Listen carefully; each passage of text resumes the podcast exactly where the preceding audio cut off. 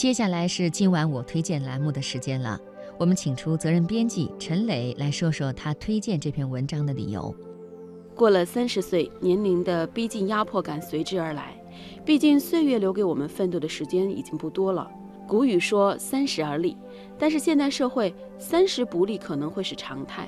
到了三十岁，没有买房子，没有结婚或者没有生孩子，事业重新开始的大有人在。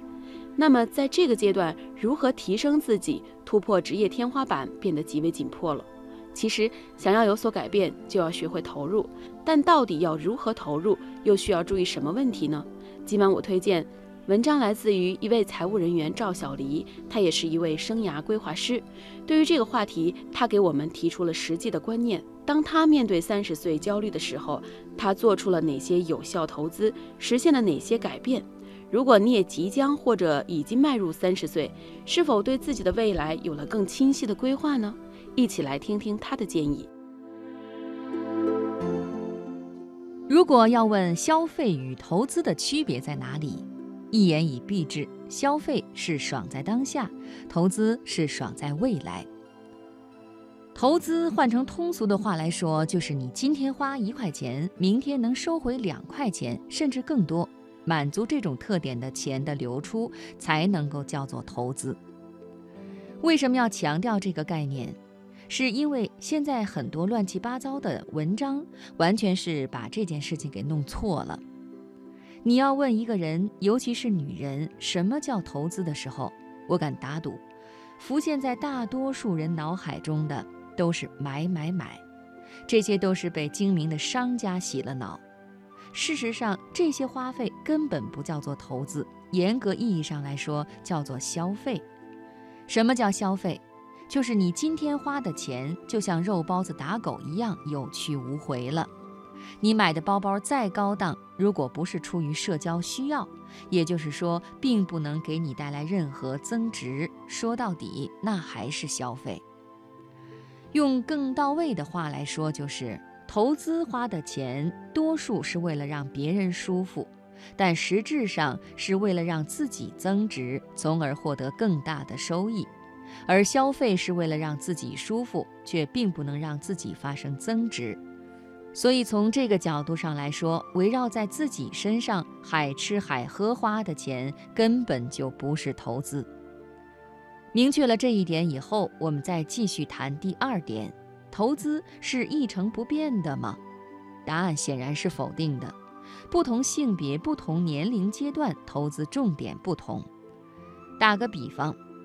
对二十岁到三十岁的女人来说，自然是要在有限的收入内划出一部分专门用来穿衣打扮，因为二十多岁风华正茂的年纪需要吸引异性关注，这也是为了让自己尽快找到满意的另一半，为今后的成家奠定基础。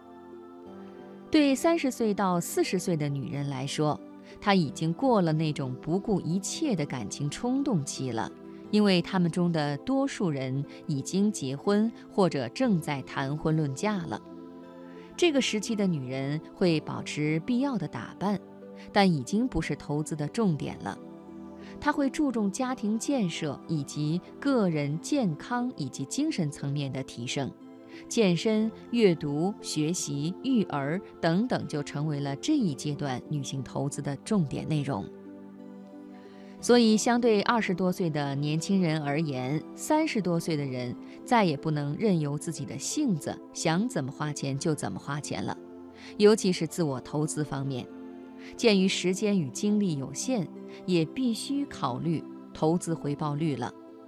这个阶段的学习必须有一些功利性了，哪怕是爱好，也需要考虑有没有产生收入的可能。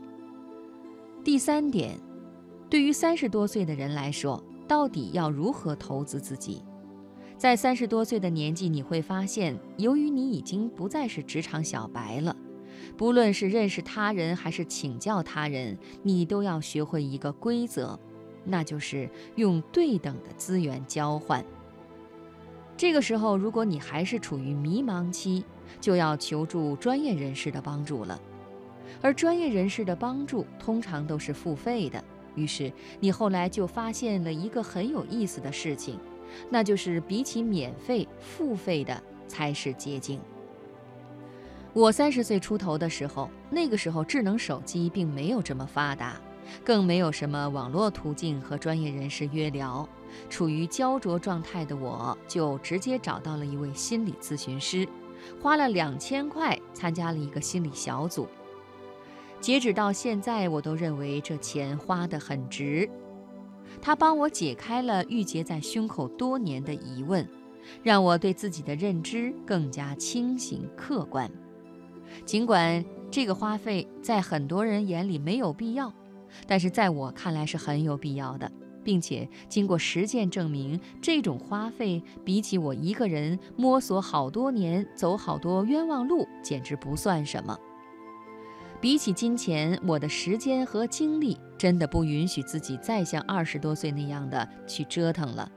所以，我愿意用自己能够承受的金钱，换取自己宝贵的时间和精力，尽快摆脱迷茫。其次，业余时间进行的学习及爱好活动，都要考虑投入产出了，最好能和职业相关。从我们接触到的职业咨询案例来看，很多三十多岁的职业转型都很难来一个三百六十度的大转弯。你在转型的时候，必须考虑自己有什么资源，做过哪些准备，所以步步为营在这个时候显得尤为重要。你所走的每一步都要有所考虑。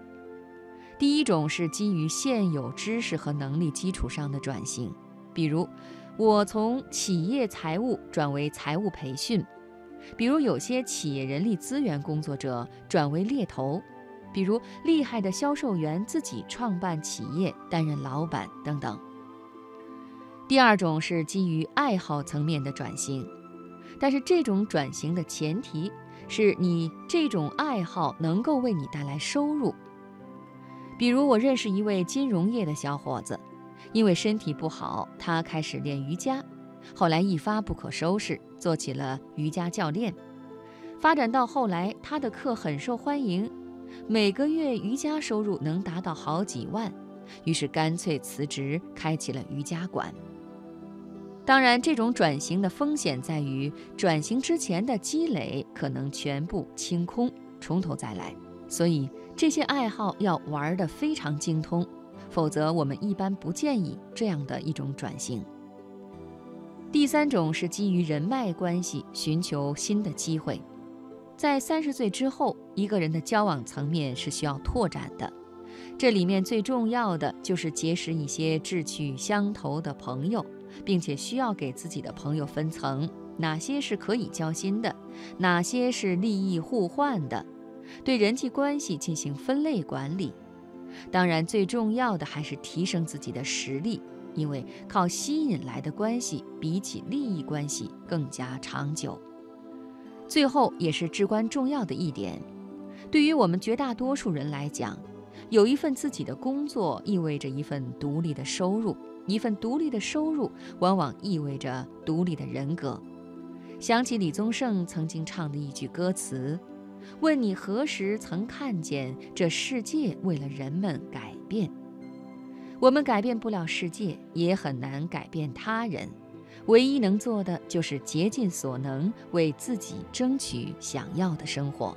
毕竟人生这条路这么长，真正能陪你走到尽头的还是你自己。